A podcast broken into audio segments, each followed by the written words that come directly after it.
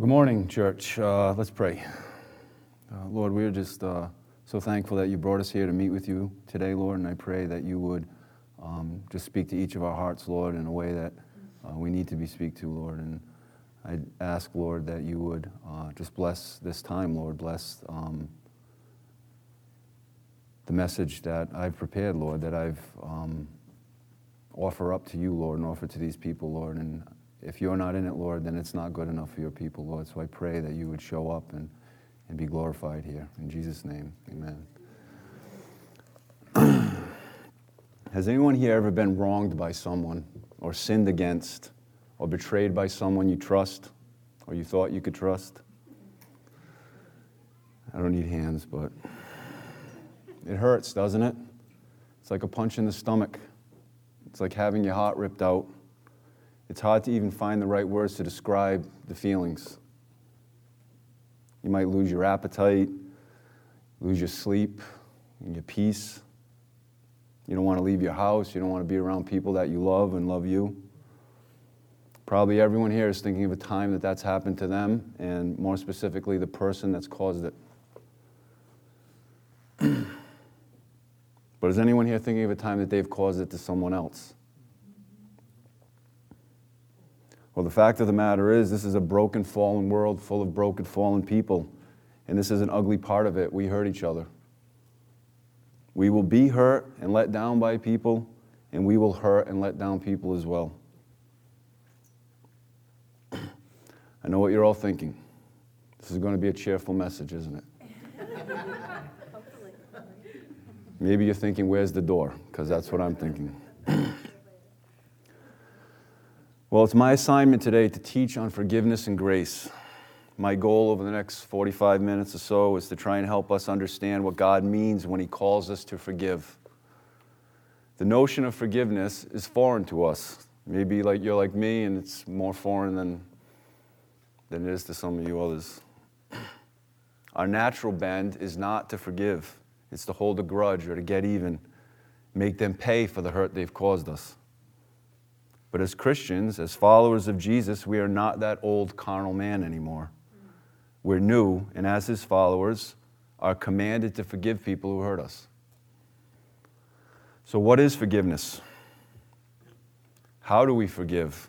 And why do we forgive? I'm going to attempt to answer these questions with God's Word. Where else will we look for answers to questions like these?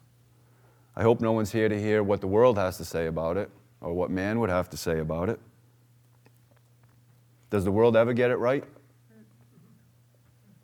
No, the world is, is the world and the people in it are fallen and broken. What help would that be? That's like one fallen person asking another fallen person, How do I stand? If they knew, they wouldn't be fallen. God commands us to forgive. Would He leave it up to this world or man to figure out how to obey Him? Do you think? Of course not. He always provides what we need to obey him in his word. Paul says to Timothy, his word is profitable for doctrine, reproof, and correction, and training in righteousness. It equips us to obey him.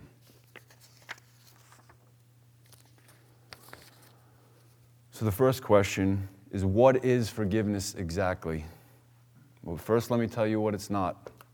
It's not trying to forget a wrong or pretending it didn't happen, or trying to convince ourselves that it wasn't that bad or it's somehow okay, the wrong that was done to us. That's not biblical forgiveness.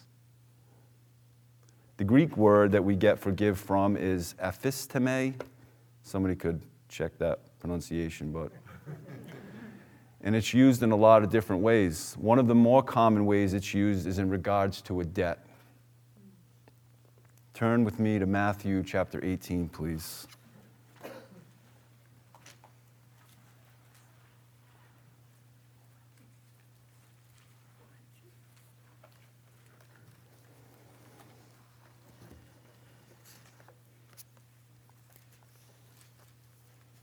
There's already people leaving. What? Jeez. Let's get started. Matthew chapter 18, starting in verse 23. this is the parable of the unmerciful servant. Most of you guys are probably familiar with this parable. Um, Therefore, the kingdom of heaven is like a king who wanted to settle accounts with his servants. As he began the settlement, a man who owed him 10,000 talents, or in other translations, 10,000 bags of gold, was was brought to him. Since he was not able to pay, the master ordered that he and his wife and his children and all that he had be sold to repay the debt. The servant fell on his knees before him. Be patient with me, he begged, and I will pay back everything. The servant's master took pity on him, canceled the debt, and let him go. so the servant owed this, the king this huge amount of money 10,000 bags of gold, an amount that he was completely incapable of repaying. It would take five lifetimes to earn that much income to pay back the amount that he owed this king. That didn't stop him, though, from promising that if he was given enough time, he would pay it back. Either this guy was a fool and didn't realize that he had no hope in paying it back, or he was a liar and he was stalling. The king took pity on him and canceled the debt. He took the loss himself. He freed the servant from the debt, he forgave it. Hence the definition forgive. Well, what happened to the debt? Did it just disappear? Did it just disappear from the king's ledger? He actually took the debt himself, the king. The 10,000 bags of gold that were rightly owed to him, right, rightfully his, he forgave. Simply, the king is like saying to the servant, The unreachable debt that you owe me, you don't owe it to me anymore. But the servant's forgiveness cost the king 10,000 bags of gold. This parable is a picture of God and us. We have a debt that no matter what we promise, have no hope in paying either. It's our sin debt. And what does our sin cost us? Death. So, like the king in the parable, God takes pity on us and offers to cancel the debt, to forgive the debt. He offers to pay the cost of our sin, death, with the life of his son.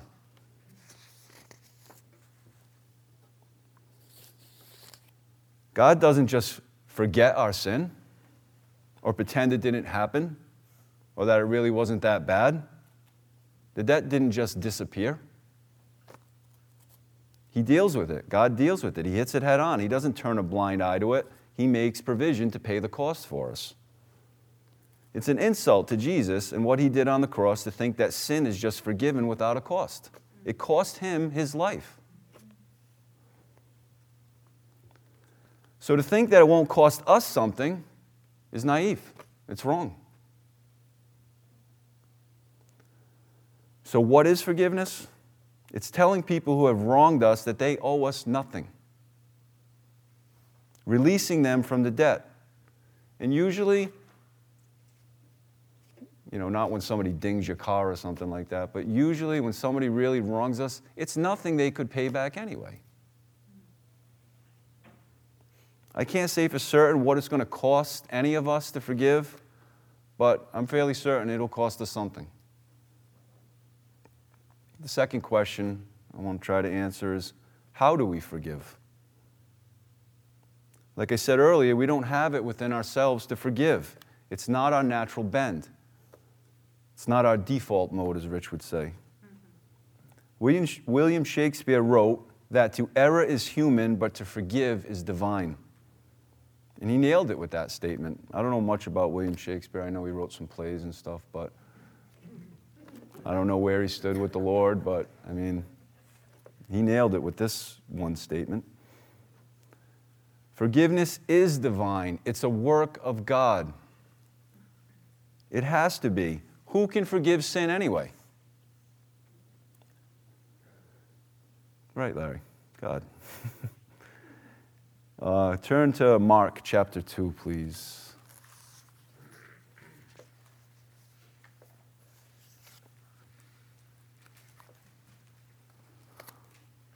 Mark chapter 2, starting in verse 1.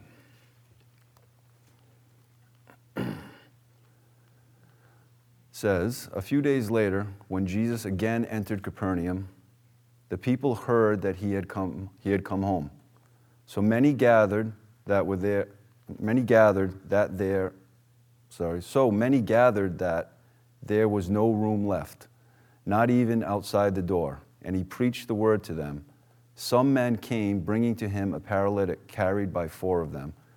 Since they could not get him to Jesus because of the crowd, they made an opening in the roof above Jesus, and after digging through it, lowered the mat the paralyzed man was laying on.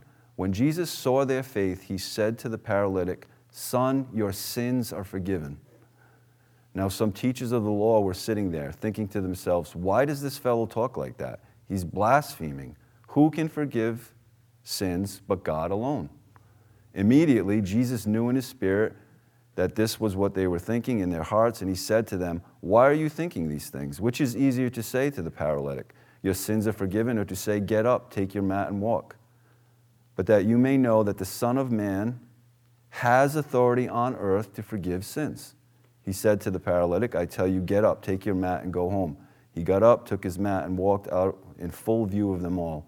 This amazed everyone, and they praised God, saying, We have never seen anything like this.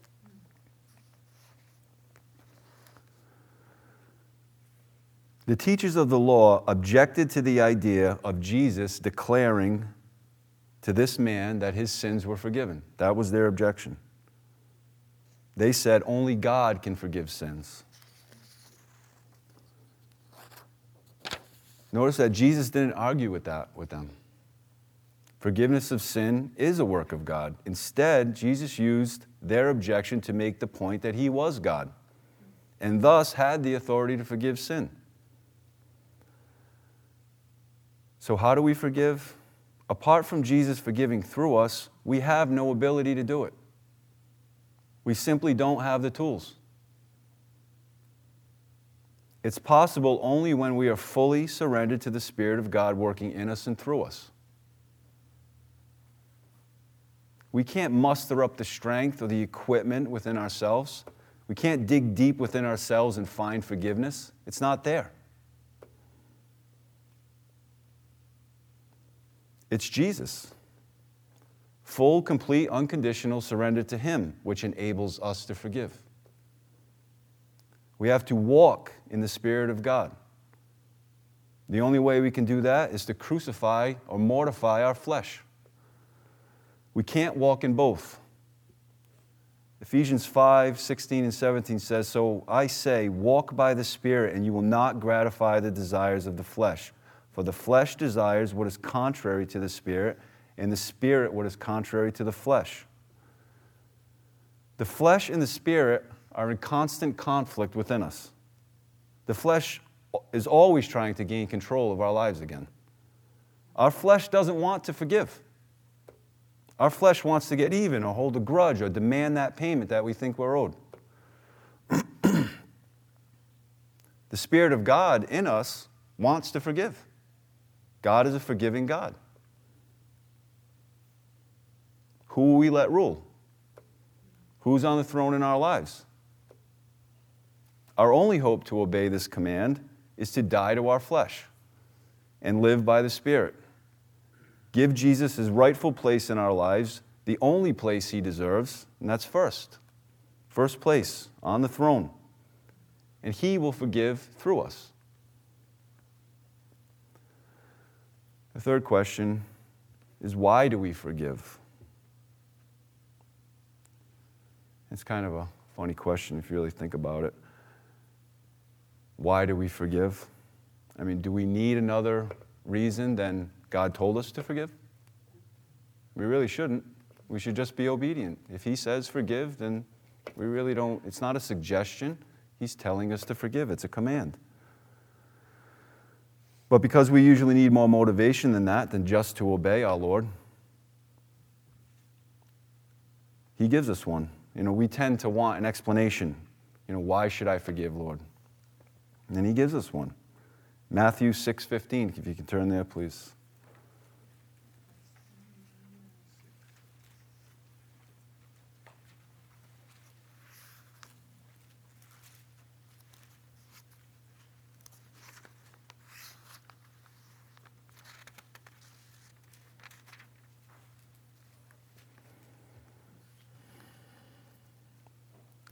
Jesus says in Matthew 6:15, but, but if you do not forgive men their sins, your Father will not forgive your sins.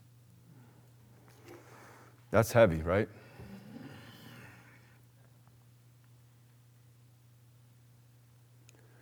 Somehow, our forgiveness to others or unforgiveness to others affects the forgiveness God shows us.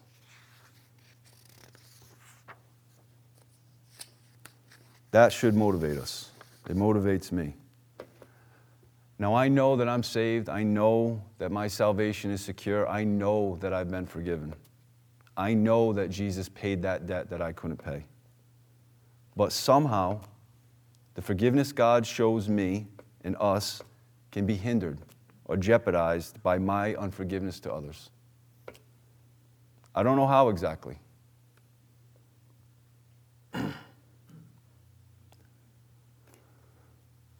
But this is clearly a warning to all of us. That should be enough, that, that's more motivation for us, isn't it? That should answer that question why do we forgive? It seems, though, that that's not always the case, is it? That that's enough of a motivation, that our forgiveness isn't hindered with God and that we're just obeying Him. You know, when Rich asked me to do this lesson, I thought, well, this is going to be about as popular as a message on tithing. Because when you talk about forgiveness, no matter what, it, it always brings up memories of, of being hurt, you know, and I don't, I don't want to be up here like picking at the scabs or picking at the scars that are, are healing over on everybody. But um, so, as I was studying this over the last few weeks, um, I looked up, you know, some of the common commentaries and some of the more popular pastors and listened to dozens of messages and read dozens of commentaries on forgiveness. And if you type into Google, um, you know, Bible message, Bible messages, forgiveness is on the top of the list. It's twice as many as any other one below it. It's, so it's a, it's a topic that's, I don't know, a hot topic. It's trending, I guess. Um, so, in that research, in looking and listening to other teachers, listening to Christian songs on forgiveness, some, not all, have a similar theme and that is forgiveness is to the benefit of the person doing the forgiving, not the person being forgiven. I mean, haven't we all heard that when we finally forgive someone, we are free? Or this huge burden has been lifted from us, like somehow it is to our benefit, like we gain from our forgiveness to others? To what benefit was it to the king in the parable in Matthew? What benefit did he get? He lost 10,000 bags of gold. It cost him 10,000 bags of gold. Didn't our forgiveness cost Jesus something? Didn't his debt, death, pay our debt? We shouldn't need to be coaxed into forgiving. Forgiveness may bring some level of peace. I'm not going to argue with that. But I think if that's the only reason, just well, what I'm going to get out of forgiving someone, what I'm going to get out of it, I'm missing the mark. It seems a bit, a bit self seeking to me, self centered. I don't think the Bible paints that picture of forgiveness.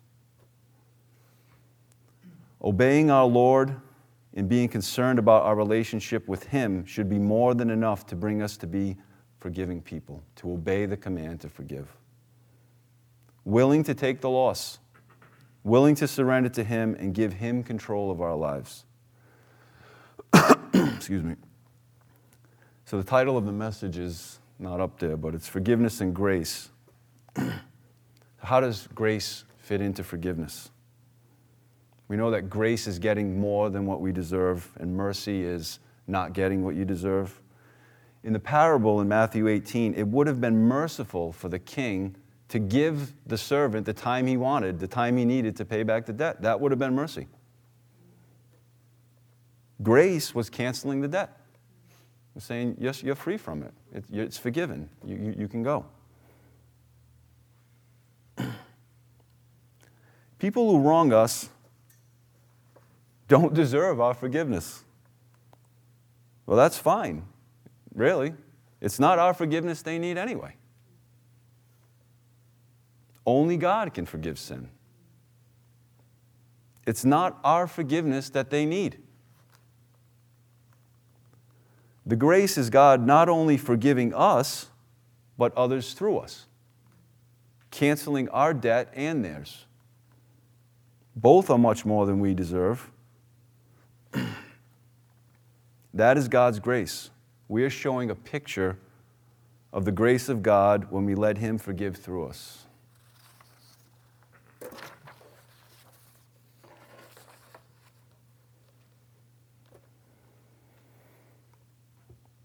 What do you think the goal is in forgiveness? Why does God command us to forgive? Besides what we've already stated, it's a restoration, restoration in relationships. That is to our benefit. That's the part that is to our benefit, that that relationship can be restored somehow. Restored fellowship. Our sin blocks our fellowship with God. Through trust in Jesus, that sin debt is forgiven and our fellowship with God is restored with our faith in Jesus. In our relationships with others, sin also breaks fellowship. It can destroy relationships. The hope is to restore that broken relationship or rebuild it if need be. Forgiveness is that first step. Now, I'm not going to paint some pretty picture here like we flip a switch and poof, everything's wonderful again. I don't think that's realistic. When trust is broken and someone's been deeply hurt, it's just not that simple. It's a journey to rebuild that relationship. It takes time and healing and a willingness to yield to God's lead.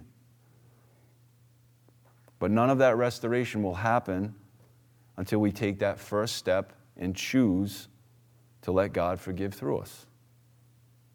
And it is our choice. We can be stubborn and rebel and say, you know, I, I want to live by my flesh, I want to be ruled by my flesh, and not forgive that person.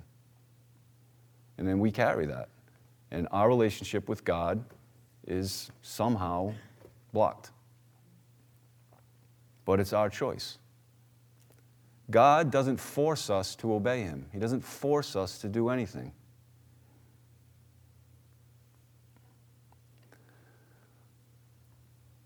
So, when I started this message, I assumed that everyone had been thinking of a time they were wronged and the person that had done it. So, maybe you're asking yourself, well, how do I apply this to that? And I'm going to try to uh, explain that as well.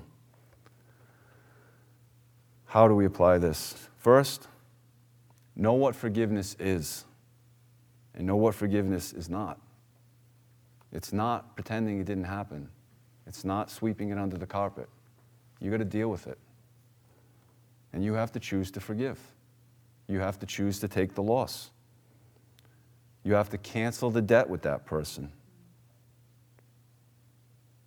Whatever you think you're owed by that person, accept that you're not going to get it. You just won't. Second, don't for a second try to forgive them on your own. You can't. you can't dig deep and come up with forgiveness somewhere deep inside. I don't know about you, but the deeper I dig inside myself, the uglier it gets. It's not down there.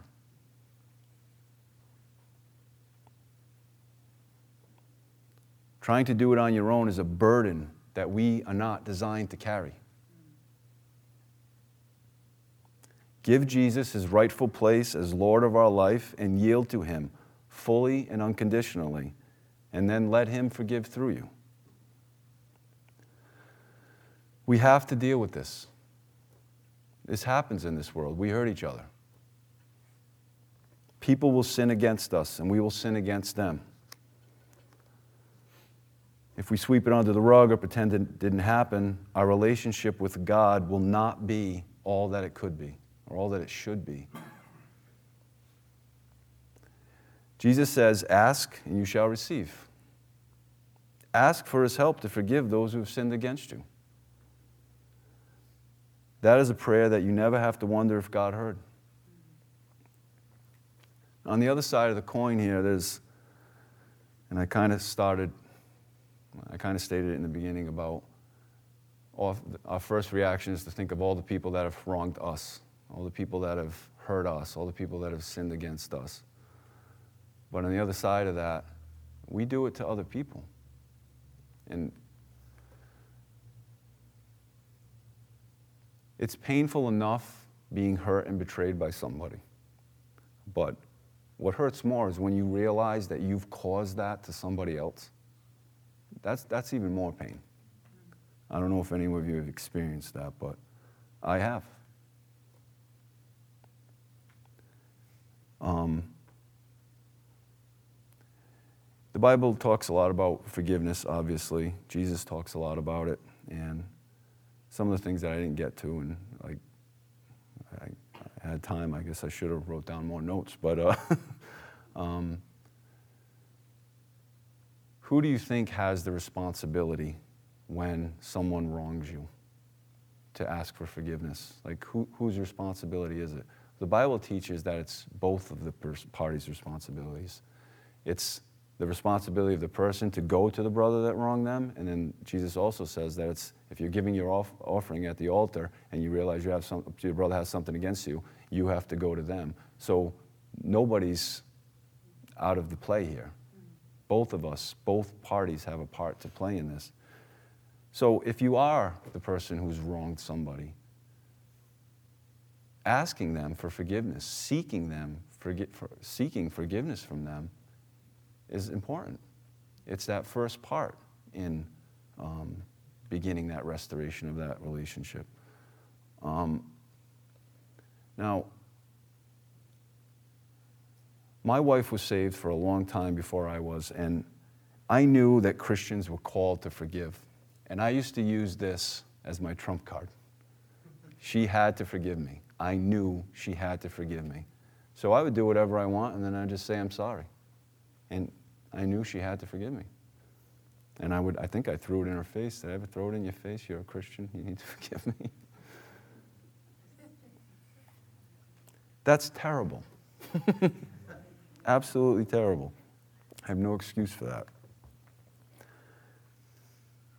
We can't go around hurting people, trashing people's lives, and just pretend that I'm sorry is some kind of magic word mm-hmm. that it's somehow going to fix everything. It doesn't. Now, my wife, for a long time, put up with that, put up with just me saying I'm sorry. And I think she thought she was doing the right thing. But over time, she learned that me just saying I'm sorry is not like some get out of jail free card. Like all of a sudden, everything went back to normal. There, there was damage that was done, and things needed to change. So she forgave me, but she didn't try to hide the consequences of my actions anymore. She didn't try to shield me from them. She let me pay the cost.